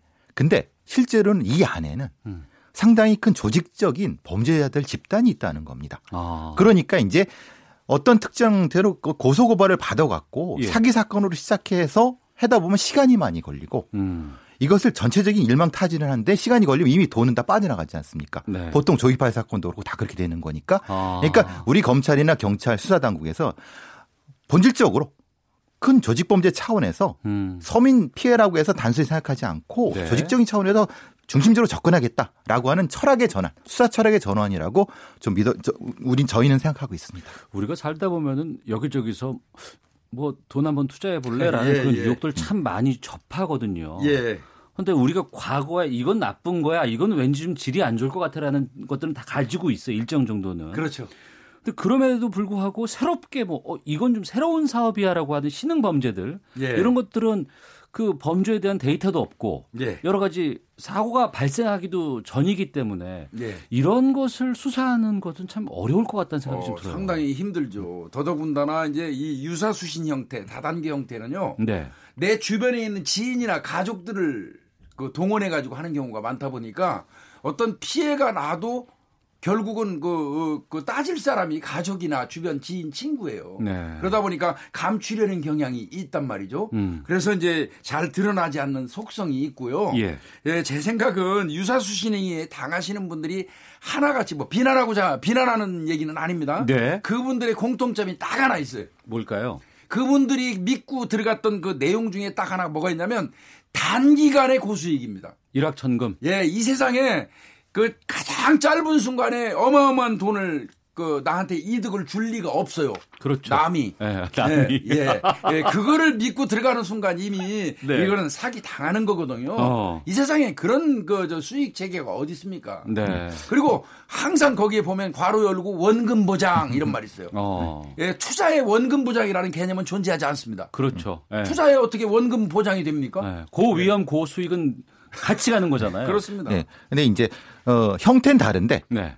범죄자들은 유사하다는 겁니다. 어. 처음에는 다단계를 예. 했다가 그 다음에는 이 가상화폐를 넘어갔다가 예. 그러니까 이 범죄자들을 발본색원 하지 않으면 조직적으로 발본색원 하지 않으면 어. 이, 범, 이 범죄자들은 형태만 계속 바꾼다는 겁니다. 예. 그러니까 이런 형태 수사의 중심적인 철학이 바뀌어야지만이 어. 근본적으로 수사에 근본적으로 할 수 있다는 거죠.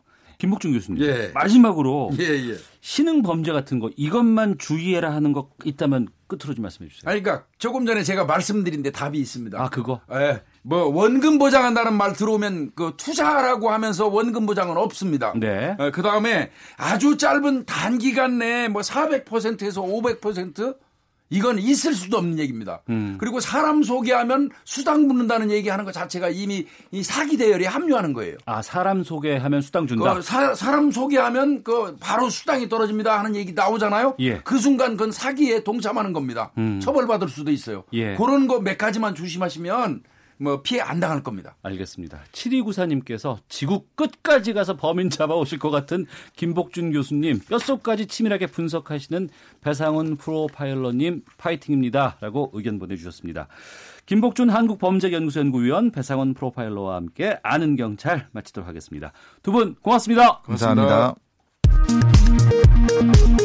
헤드라인 뉴스입니다. 뇌물수수 혐의 등으로 구속 상태에서 항소심 재판을 받고 있는 이명박 전 대통령이 보석으로 풀려나게 됐습니다. 서울고법 형사 1부는 오늘 이 전 대통령 측의 보석을 허가했습니다. 정부는 개성공단 입주기업인들이 자산 점검을 위해 방북할 필요가 있다고 밝힌 데 대해 방북 신청을 허가할 것임을 시사했습니다. 서울시 보건환경연구원은 오늘 올 들어 이달 초까지의 수도권 초미세먼지 농도 증가는 동아시아와 한반도 주변의 잦은 고기압대 형성으로 인한 대기 정체, 서풍 계열 풍향 증가와 북풍 기류 남하 감소 등이 주 원인이라고 밝혔습니다. 저소득층 구직자의 생계 보장과 취업 지원을 위한 한국형 실업 부조 방안이 마련됐습니다. 지금까지 헤드라인 뉴스 정한나였습니다. 이어서 기상청의 강혜종 씨 연결합니다. 네, 먼저 미세먼지 정보입니다. 봄 햇살에 희뿌연 먼지의 안개와 구름으로 가려져 있습니다. 오늘도 초미세먼지 농도 매우 나쁨 단계로 출발하고 있습니다. 오늘도 붉은 경고등 일색으로 서울은 현재 1세제곱미터당 125 마이크로그램 그리고 대부분 지역 100 마이크로그램을 넘고 있습니다. 내일 북동풍이 불어서 오늘보다는 대기의 질이 나아지긴 하겠지만 그래도 서쪽과 영남 지방은 나쁨 단계를 지속하겠습니다. 오늘 흐린 가운데 낮까지 경남 해안 한편으로는 비가 내리겠습니다. 그리고 늦은 오후부터는 내일 아침까지 충남을 제외한 중부 지역과 경북 지역에 비나 눈이 내릴 텐데요. 주의하셔야 할 지역이 강원 산지 쪽입니다. 오늘 밤부터 내일 아침 사이 5에서 15cm의 많은 눈이 쌓이겠고요. 경북 내륙으로도 1에서 5cm 정도의 눈이 내리겠습니다. 빙판길 교통 안전에 유의하셔야겠습니다. 내일 대부분 지방은 대체로 맑겠지만 이렇게 중부와 경북 일부 지역 새벽에 비나 눈이 내리겠고 강원 산지에는 많은 눈이 쌓이겠습니다. 오늘 경칩인데요. 경칩답게 포근하겠습니다. 서울 11도, 광주 15도의 낮 기온 예상되는 등 10에서 16도의 분포 되겠습니다. 내일은 서울의 낮 기온 12도 정도로 오늘과 비슷한 기온 분포가 되겠습니다. 그리고 내일까지는 연무 현상 나타나는 곳이 있겠고 해안 쪽에 바람이 강해지니까 이 점도 주의하셔야겠습니다. 지금 서울의 기온은 9.9도, 습도는 50%입니다. 지금까지 날씨와 미세먼지 정보였고요. 다음은 이 시각 교통 상황 알아보겠습니다. KBS 교통정보센터의 이승미 씨입니다. 네, 이 시각 교통 상황입니다. 고속도로에 작업이나 고장난 차 등 돌발 상황이 있습니다. 경부고속도로 부산 방향인데요. 신갈분기점 부근 5차로에 고장난 차량이 있고요. 남사에서 안성까지는 5차로에서 이동하면서 작업을 하고 있어서 조심하셔야겠습니다. 중부 내륙고속도로 양평 방향으로 충주분기점에서 감곡까지 2차로에서 도로 보수 작업을 합니다. 충주분기점에서 중원터널 사이 3km 구간에서 여파로 정체가 되고요. 서울 외곽순환고속 고속도로 일산에서 판교 쪽 서운 분기점에서 송내까지 밀리고요. 판교에서 일산 쪽은 장수부터 송내까지 막힙니다. 서울시내 올림픽대로 공항 쪽은 서울교에서 여의 이교 사이입니다. 4차로에서 사고 나서 조심하셔야겠고요. 사고 지점 부근에서 속도가 떨어집니다. 동부간선도로 성수 쪽으로 통행량이 늘었습니다. 수락지하차도에서 녹천교까지 밀리고 있습니다. KBS 교통정보센터였습니다.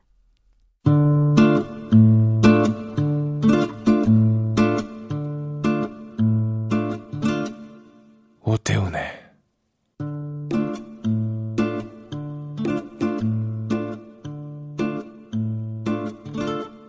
시사본부 네, 주간 정치권 비평하는 시간입니다. 이승원의 정가 이슈 시사평론가 이승원 씨 나오셨습니다. 어서 오세요. 안녕하세요. 12시 조금 넘어서 이명박 전 대통령 석방된다는 네. 어, 이런 보도가 나왔습니다. 좀 소개해 주시죠. 네, 그 법원에서요 보석 신청을 어, 받아들였습니다. 예. 아, 지난해 3월 22일 구속됐기 때문에 349일 만에 자유의 몸이 된 건데요. 어, 이명박 대통령은 뇌물 횡령 혐의를 1심에서 이미 징역 15년을 선고받은 그런 상황이죠.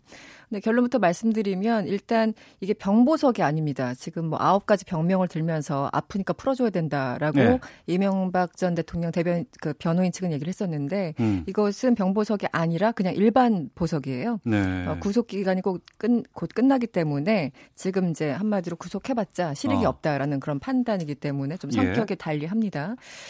어, 일단 이 전 대통령은 이런 얘기를 했어요. 이 법원 인사로 항소심 재판부가 새로 구성되기 때문에 구속기한인 4월 8일까지 충분한 심리가 이루어지기 어렵다.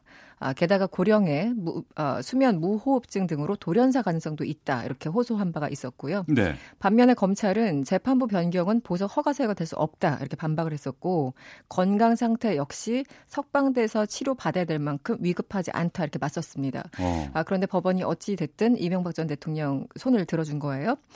그런데 이제 지금 박근혜 전 대통령과의 어떤 형평성 문제도 있고 또 뭐 심장 질환을 얘기했던 김기춘 전 비서실장과 비교했을 때도 이건 좀 이상하다 뭐 이렇게 또 지적하신 분들 그러니까 있습니다. 김기춘 전 비서실장하고 양승태 전 대법원장 모두 다 불허했잖아요. 그렇습니다. 네. 이유는 조금 다르긴 한데요. 일단 양승태 전 대법원장 보석 청구 심사가 어제 어, 기각이 됐었는데요. 일단 검찰은 이제 양 전 대법원장이 풀려날 경우에는 공범으로 지금 그 지목되고 있는 전직, 현직 음. 이 법관들의 진술에 영향을 미칠 수 있다. 네. 그 증거 인멸의 우려가 있다. 이렇게 얘기를 해서 실제 법원은 이제 그 청구를 기각한 그런 상황이었잖아요. 음. 그리고 또 그 화이트 리스트 사건을 주도한 혐의로 1심에서 실형을 선고받은 김기춘 전 비서실장 지금 어 나이가 여든이에요. 네. 80세인데 어, 심장 통증 통증 등을 호소하면서 구속 집행을 정지해달라 이렇게 호소했지만 얼마 전에 어. 역시 기각 했습니다. 예. 그러니까 결국은 최근에 이제 주요 인사들 보면은 보석을 허가한 허가 받은 사람은 이 전 대통령이 유일하다고 보시면 될 것 같습니다. 어. 네. 석방 후에 주거지를 자택으로 제한하고 접견이라든가 통신 대상도 제한하는 이런 조건 달았다는 얘기도 나오네요. 네, 물론 이제 그 제한이 엄격하긴 해요. 어. 일단 어. 재판부는 10억 원의 보증금을 납입하고 예. 석방 이후 주거는 그 주소지 한 곳으로만 제한을 했어요. 어. 그래서 이제 변호인 측이 아니 주소지 한 곳과 병원도 가야 되니까 여기까지 받아들여 달라 했는데 재판부가 아니다. 이건 병 병보석이 아니기 때문에 무조건 제한된 주거지 집만 한마디로 한 곳에서만 머물러야 되고 음. 만약에 병원을 갈 때는 그때마다 이유를 들어야 되고 네. 어 그리고 병원을 기재해서 정확하게 보고를 해야 된다. 그리고 복귀한 시점도 보고를 역시 해야 된다. 이렇게 굉장히 구체적으로 얘기를 했고요. 어, 아무도 만나지 못한다라는 기본 전제 조건 하에 배우자나 직계 혈족 그리고 변호인 외에는 누구도 자택에서 접견하거나 통신도 할 수 없다 이런 조건까지 함께 내달았습니다. 네. 알겠습니다. 자, 이 소식 좀 급하게 좀 짚어봤고요. 네. 아, 그리고 황교안 자유한국당 대표 어제 어, 고 노무현 전 대통령의 고향인 봉하마을을 찾아서 통합을 강조했다. 이 내용도 좀 알려주시죠. 네, 어제 오후 5시 반경에 경남 김해에 있는 봉하마을을 방문해서요. 고 노무현 대통령 묘소를 참배했습니다. 어, 방명록에는 대통령님의 통합과 나라 사랑의 정신 깊이 기억하겠습니다. 이렇게 적었고요. 통합을 역시 강조했습니다. 어, 기자들을 만났는데요. 황교안 그 대표는 이런 얘기를 합니다. 아, 노무현 전 대통령의 통합과 나라 정신, 나라 사랑 정신을 다시 한번 되새기게 됐다고 얘기를 하면서 아, 노무현 정부 당시 FTA나 해외 파병 등 이 당시 사회 현안들이 많았는데 갈등을 잘 해소하셨던 게 기억난다 이렇게 설명을 했다고 해요. 네. 어, 이번 봉화마을에는 이현승 비서실장과 한선교 사무총장, 조경태 최고위원 그리고 민경욱 대변인 등이 함께 동행을 했습니다. 예. 네, 이 인선 가지고도 사실은 이제 주요 이제 보직에는 아, 이른바 친박 인사들 많이 앉혔다 이런 평가가 있었고요. 실제 이들과 함께 동행을 했습니다. 네. 네. 저희가 월요일 날 조경태 최고위원과 인터뷰를 했어요. 아, 그렇습니까? 네, 거기에서 이제 주로 나왔던 얘기는 특히 지금 이제 앞으로 황 대표가 취임 이후의 일성 중에서 지난 5.18 망원 의원들 징계하는 부분에 음, 대해서 좀 네. 재빨리 해야 된다. 해야 된다. 아 맞아요. 아, 이런 주장을 얘기를 네. 하셨는데 지금 이 당내 징계 논의는 지금 어떻게 지금 진행되고 있는 거예요? 어 지금 뭐 사실은 약간 문계기로 가고 있습니다. 문계기? 네. 그 이 또한 지나가리라 정치권에서 항상 마음에 담고 있는 건데요. 어. 어 사실은 징계 유예를 그 김진태 그리고 김순례 전 의원에 대해서 했을 때도 이제 그 전당대회 이후 끝나면 흐지부지 될 것이다라는 어, 예견이 있었잖아요. 예, 지금 예. 그런 모양새로 가고 있어요.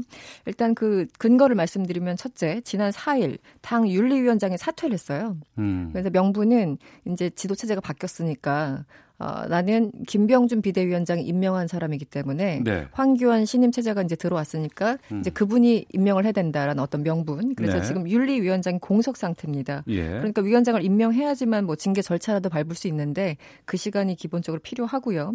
일단 그 당 윤리위원회에서 제명 결정이 난 사람이 이종명 의원 일단 한 명이었잖아요. 음. 그런데 최종 결정을 내린 거는 또 아닙니다. 왜냐면은 의원들이 네. 의총을 네. 열어서 3분의 2 이상 동의를 얻어야 되잖아요. 맞아요. 그러니까 현실적으로 굉장히 좀 힘들다라는 얘기가 벌써부터 나오고 그때부터 나왔었고요. 어. 어, 조금 전 말씀드린 전당대회 이후로 이제 징계를 한번 검토하겠다고 했던 김진태, 김순례 의원에 대해서도 실제 논의조차 이루어지지 않았습니다.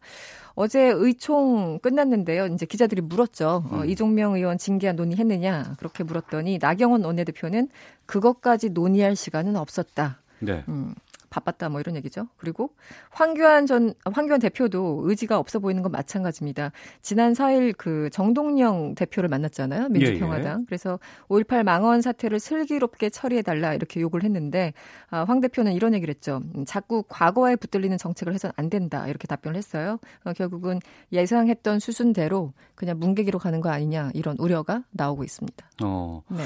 정두원 전 의원도 그렇고 조용태 최고위원도 음. 그렇고 자유한국당이 제대로 살기 위해서는 그 네. 그 앞으로 또 계속하기 위해서는 이 문제를 빨리 처리해야 된다라는 의견들이 많았는데도 그렇죠. 불구하고 네. 현재로서는 그냥 이 또한 곧 지나가리라 하고 그냥 침묵하고 있는 상황이다. 그런 상황 같습니다. 왜 어. 이거는 뭐 굳이 또 자유한국당뿐만 아니라 뭐 민주당 뭐 과거 이제 정당들 보면은 당내 좀 여론이 안 좋은 거 이제 예. 뭐 오는 소나기는 피할 수 없으니까 일단 좀 버티자 이러면서 흐지부지 되길 기다리는 경우가 꽤 많았었. 있었거든요. 예. 근데 이번에도 사실 뭐 마찬가지죠. 네. 음, 알겠습니다.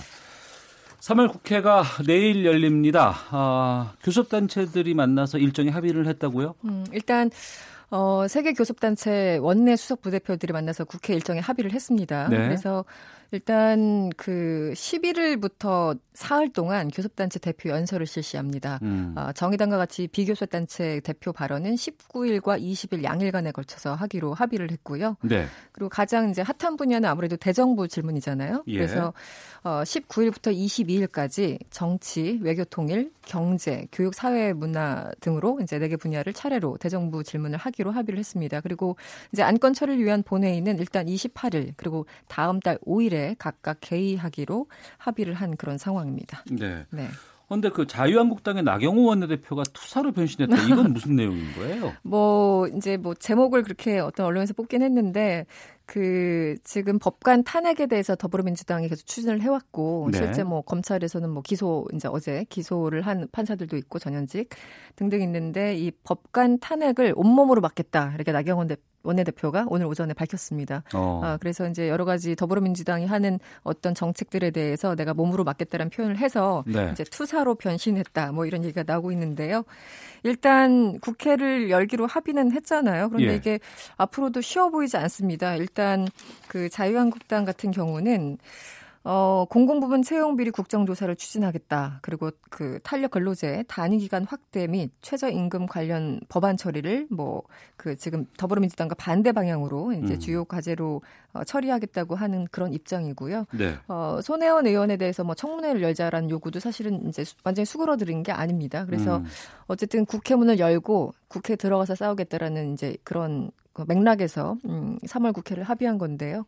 어, 만만치 않고 반면에 더불어민주당 같은 경우는 당장 여당이기 때문에 민생 법안에 치중할 수밖에 없는 그런 상황이에요. 예. 아, 그래서 그 홍영표 원내대표 같은 경우는 이 공교육 정상화법 개정 처리가 미뤄지고 있어서 지금 뭐 초등학교 1, 2학년 방과 후 영어 학습이 무산됐다. 그리고 뭐 미세먼지 대책법도 국회에 쌓여 있다. 이러면서 민생 문제에 집중해 달라. 이렇게 야권의 협조를 촉구하고 있는 그런 상황입니다. 네. 국회는 네. 1월, 2월 두 달 동안 아무런 일, 아무런 일을 안 했죠. 일을 안 했어요. 네, 네 싸우기만 했습니다. 3월 네. 7일 내일 뭐 임시국회 개회식 한다고는 하지만 네. 보면 주로 일정 방금 말씀해 주신 거 보면 뭐 대표 연설하고 음. 뭐 이런 거 하고 법안 처리는 거의 말에 몰려 있네요. 그렇죠. 그러니까 상임위를 이제 얼마나 열심히 열 것인가 이것도 관건이고요. 예. 실질적으로는 뭐 19일부터 이 그 대정부 질문 이때를 이제 봐야 되겠죠. 어떤 음. 쟁점들이 있는지 그리고 합의가 되는지. 네. 알겠습니다. 청와대가 임시정부 수립일인 4월 11일 임시 공휴일로 지정하는 방안을 검토했다가 어, 최근 추진하지 않기로 뭐 여러 네. 가지 좀 변동 같은 것들이 좀 있다고 하는데. 네, 아주 확정해서 발표한 건 아닌데요. 오늘 예. 조선일보 보도 내용에 따르면 어, 이제 없던 일로 되는 그런 분위기입니다. 어, 정부 관계자를 인용했는데요. 음, 임시정부 수립이라는 역사적인 의미를 기념하기 위해서 다음 달 11일을 공휴일로 이제 지정하는 방안이 긍정적으로 검토됐던 것은 사실이다. 네. 아, 그런데 최근에 국무위원들이 반대를 했다라는 거예요. 어. 국무위원들이 왜 반대를 했냐면 최근에 사실은 이제 그 한유총 뭐 집회도 있었고 네. 계약을 개원을 연기하면서 여러 가지 문제가 많았잖아요. 그래서 음. 이제 그 워킹맘들이 최근 고충이 심한데 또 이제 노는 날로 하면 여러 네. 가지 또 어려움이 가중된다는 그런 의견도 있었고 또 뭐 경제계 산업계에서도 하루 쉬게 되면은 경제 손실이 있다 이런 의견들이 있어서 국무위원들이 뭐 많은 많은 수가 반대했다 이렇게 전해지고 있습니다. 음. 어쨌든 임시 공휴일을 지정하려면 국무회의 심의를 거쳐서 이제 대통령 재가를 거치는 그런 과정이거든요. 그래서 네. 일단은 안 되는 것으로 기다렸던 어. 분들에게는 굉장히 실망스러운 얘기지만 음, 4월 11일 임시 공휴일은 안 되는 방향으로 흘러가는 것 같습니다. 임시정부 그 수립일을 공휴 공휴일로 지정하는 것은 많은 분들이 찬성을 하고 있지만 그렇죠. 이게 임시 공휴일이기 때문에 네. 공무원들이나 뭐 대기업이라든가 공공기관만 쉬고 우리는 못 쉰다라는 또 불편도 그렇죠. 좀 많이 그렇죠. 있었기 때문에 네. 어. 네, 민간 기업에서는 이게 또 안 지켜지는 경우가 많으니까요. 네. 알겠습니다. 정가 이슈 이승원 평론가와 함께했습니다. 말씀 고맙습니다. 네, 고맙습니다.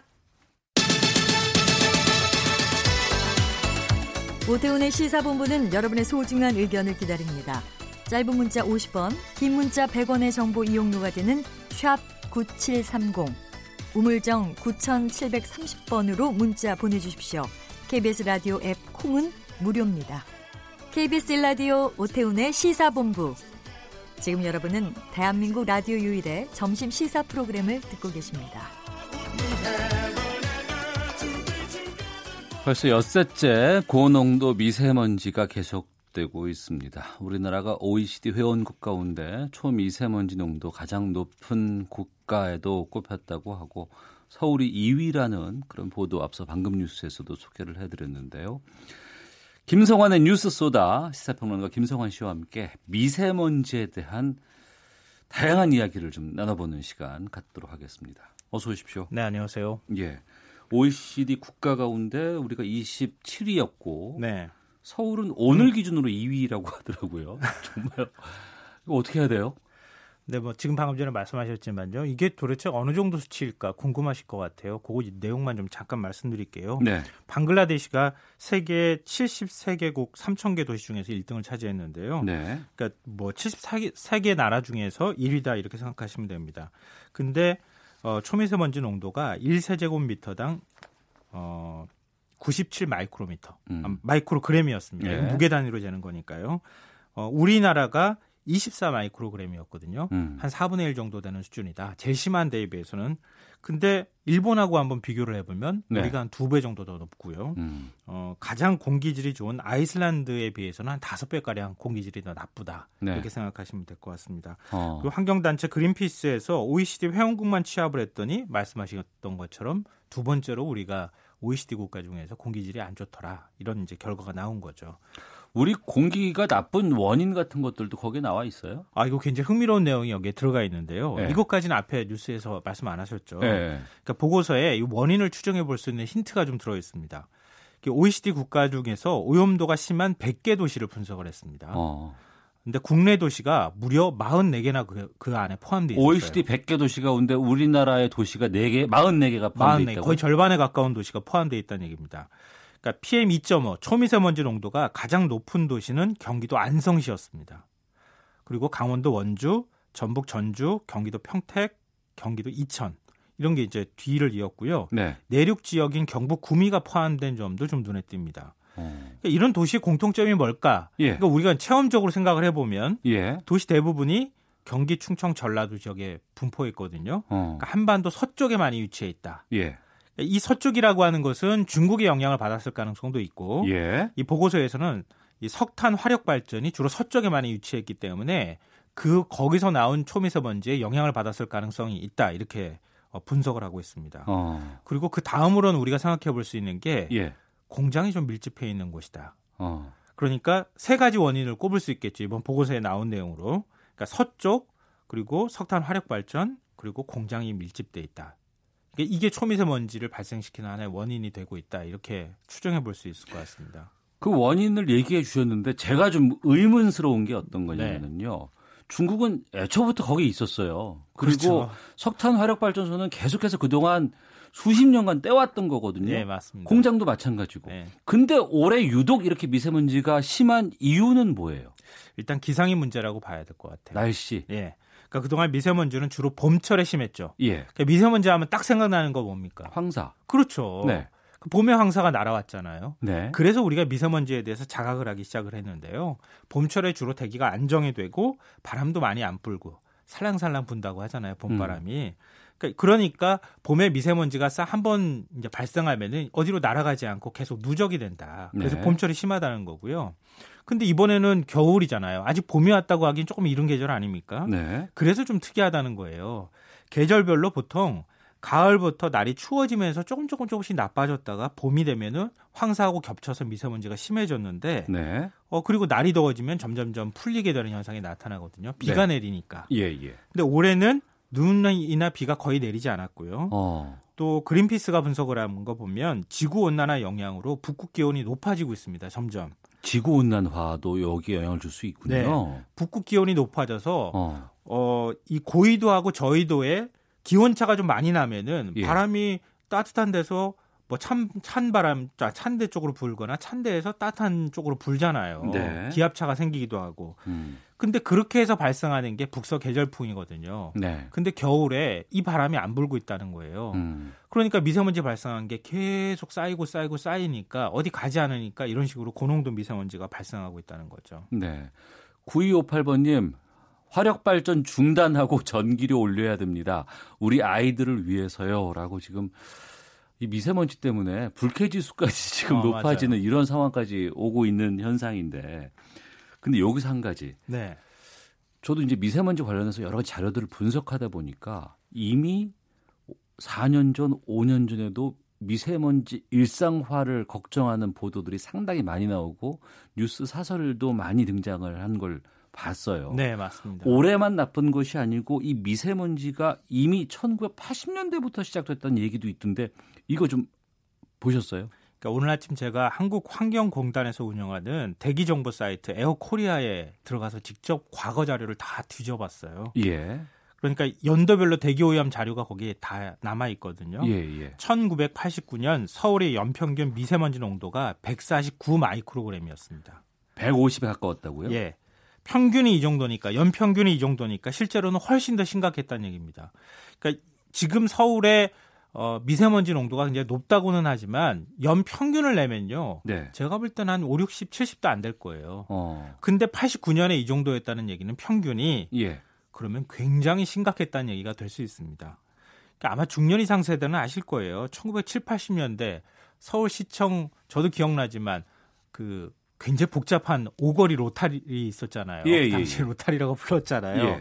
근데 거기 가면은 진짜 딱 그 지하철에서 나오거나 그러면은 너무 자동차 매연이 심해가지고 코를 움켜쥘 정도로 심했었거든요. 음. 그러니까 굳이 지금하고 비교했을 때 그때는 그러면 깨끗했느냐 그것도 아니었다는 거죠. 네. 그 왜 그 88 올림픽 때 네. 자동차 2부제 할 한다고 하면서 대기오염 줄이겠다고 해서 시도하지 않았었습니까? 맞습니다. 그러니까 오죽하면은 국제올림픽위원회가 서울이 너무 대기오염이 오염이 심각하니까 그 좀 줄여라 이렇게 요구를 해서 시행했던 제도였어요. 음. 차량 이부제 시행하고 강제로 뭐 공장 가동 공장을 가동하는 걸 멈추게도 하고 목욕탕에서 이제 기름 떼가지고 막 이렇게 보일러 돌려야 되잖아요. 그런 것도 휴업하도록 하기도 했었습니다. 근데 그러면 90년대 초는 어땠느냐? 1993년도에 한 신문은 거의 한 달 내내 정체 모를 스모그가 하늘을 뒤덮었다 이렇게 보도를 한 적이 있습니다. 그러니까 런던이 이제 스모그라고 하는 말이 생겨났던 곳이잖아요. 예. 사람도 많이 죽기도 했고. 근데 서울형 스모그다 이런 분석을 달기도 했습니다. 음. 그러니까 그냥 그 당시에는 자동차 배출가스나 공장 매연 같은 걸 좀 줄이면 네. 그러면 되려 되기려니라고 생각을 했던 거예요. 네. 근데 지금 기준으로 따지면 그때도 상당히 심각했던 거죠. 음. 근데 그 이후에 대기 오염에 대한 인식이 개선되면서 탈황 석유를 사용하고 천연가스를 뭐 우리 연탄 안 떼고 그러면서 연료를 네. 대체하기 시작하고 그렇게 해서 한 2000년대 지나면서 대기질이 좀 좋아지긴 했죠. 네. 9100번님, 중국은 산업단지가 동쪽에 있고 우리는 서쪽에 많아요. 둘이 합쳐지니 최악의 미세먼지가 발생하는 겁니다. 7785님, 미세먼지 문제가 해결될 때까지 정부가 가장 먼저 할 수 있는 일, 전 국민에게 마스크부터 제공해야 될 것 같습니다. 라고 의견도 주셨는데, 그럼 뭐 8, 90년대 그랬다고 칩시다. 네. 근데 지금은 왜 또 이렇게 대기질이 나빠진 거예요? 글쎄요, 이게 대기질이 얼마나 다 나빠졌을까라고 하는 거에는 과학적으로 좀 확인을 해봐야 돼요. 예. 그러니까 대기질이 진짜 나빠진 건지 아니면 우리가 초미세먼지, 미세먼지에 대해서 자각하기 시작했던 건지 예. 이건 좀 헷갈려요. 사실은. 그러니까 이게 우리가 초미세먼지, 미세먼지라는 말을 하기 시작했던 게 2013년부터입니다. 아 등장하는 이 말이 등장하는 게. 네. 예. 근데 그때 중국 황사가 굉장히 심했어요. 네. 그러니까 흙먼지일 줄 알았던 황사가 그 전까지도 황산이 있었거든요. 그렇죠. 예, 예. 근데 그게 그냥 황사가 아니라 아 이게 미세먼지였구나 이런 생각을 하기 시작했던 거예요. 음. 이런 데에는 1년 전 사건이 영향을 미쳤는데요. 중국 주재 미국 대사관 직원이 이 SNS로 베이징의 초미세먼지를 날별로 계속 알려준 거예요. 예. 그러니까 전 세계 언론이 그걸 보도하기 시작을 했거든요. 어. 근데 그러면서 어 베이징 그렇게 심각했던 거야? 예. 이렇게 생각을 했던 건데 사실은 미국은 1971년도에 이미 자동차 배기가스에 포함된 입자가 사람의 건강을 해친다고 한, 판단을 했어요. 음. 그래서 87년도에 또 대기 오염 물질의 입자 크기가 질병과 관계 있다는 사실을 밝히고 미세먼지, 그러니까 PM10에 대한 환경 기준을 설정했습니다. 네. 그러니까 97년에 또 PM2.5 초미세먼지에 대한 대기 환경 기준까지 설정을 했으니까 미국 사람들은 아 이게 베이징에 뿌옇게 있는 게 그냥 이게 대기 오염이 된 게 아니고 아 이게 초미세먼지구나 미세먼지구나 이걸 알았던 거예요. 음. 그래서 미국 대사관 직원이 이걸 알리기 시작하면서 전 세계 확산이 됐고 WHO가 이때 2013년도에 아 초미세먼지가 1급 발암 물질이다라고 네. 규정을 합니다. 음. 그러면서 우리도 아 이렇게 가면 안 되겠구나. 이게 우리가 마시는 공기가 미세먼지가 포함돼 있구나 이렇게 생각하면서 2015년부터 측정을 하기 시작한 거예요. 네.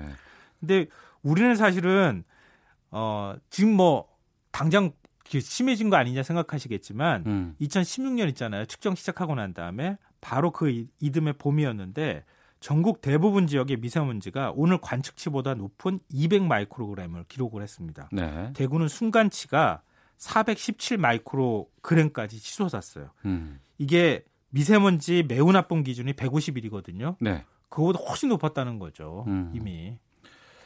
9258번님, 예전에 그래도 시골 가면 공기 좋았죠. 지금은 시골도 공기가 안 좋습니다. 확실히 최근에 심각해진 환경 재앙입니다. 4531번님, 이렇게 겨울에도 뿌연 먼지로 앞이 보이지 않는 날은 예전엔 없었습니다. 라고 의견 보내주셨는데 그만큼 좀 화가 지금 많이 나 계시는 것 네, 같아요. 네. 그러니까 초미세먼지 때문에 일상 생활 이 어렵다고 지금 호소하는 분들이 참 많이 계십니다. 우선 먼저 미세먼지와 초미세먼지는 다른 거잖아요. 네, 이거 엄연하게 구분하셔야 됩니다. 네. 입자 크기, 지름이 다른 거예요. 음. PM 2.5라고 부르는 것은 어, 2.5 마이크로미터 크기예요. 네. 그러니까 머리카락으로 따지면은 머리카락 그 지름의 한 30분의 1 크기 정도라고 생각하시면 됩니다. 예. 그러니까 거의 눈에 안 보이는 거죠, 완전히. 근데 PM10이라고 부르는 미세먼지는 그, 그런 그거보다 한 4배 정도 큰 사이즈라고 크기라고 볼 수 있잖아요. 네. 근데 여기서 10이라는 숫자에 주목하셔야 됩니다. 음. 10이라고 왜 그러면 이 기준치를 만들어 놨느냐 하면은 예. 몸 안에 들어오는 입자가 체외로 배출할 수 있는지 없는지 분기점이 되는 크기예요. 어. 그러니까 이 정도 크기의 입자가 우리 몸 속에 들어오잖아요. 그럼 예. 기침이나 가래나 이런 것들로 몸 밖으로 배출이 되는데 어. 2.5짜리가 들어오면은 몸에 축적이 되고 우리 몸을 망가뜨린다는 거죠. 알겠습니다. 윤기주님 자동차 공업사에서 도색 전에 샌딩 작업하는데 미세한 분진가루를 전부 다 대기 중에 불어버리더라고요 라고 의견 주셨는데 그럼 마지막으로 간단히 이 말 여쭙겠습니다. 어떻게 해야 돼요? 대책 뭐 말씀해 주실 수 있습니까? 이거 참 정말 어려운 문제입니다. 네. 근데 단기 대증 효과 같은 단기 정책으로는 해결하기 어렵다는 거예요. 아. 지금 같은 대기질이 안 좋을 때는 네. 그러니까 기상이 안 좋을 때는 어떤 정책을 내놔도 답이 없다. 어. 다만 우리가 환경 정책의 정책 자체를 아예 패러다임을 바꿔야 된다. 예. 예를 들면은 석탄 화력 발전소 발전량 줄이고 그리고 일반적인 대기가스 문제 그리고 자동차 오염 많이 배출하는 자동차는 점점 퇴출시키고 음. 전기 자동차나 이런 쪽으로 넘어가고 이런 식으로 계속 뭔가 근본적인 대책들을 하나하나씩 알겠습니다. 만들어가는 것 외에는 방법이 없지 않을까 싶습니다. 뉴스 소다 김성환 평론가였습니다. 고맙습니다. 네, 고맙습니다. 예, 내일 뵙겠습니다. 안녕히 계십시오.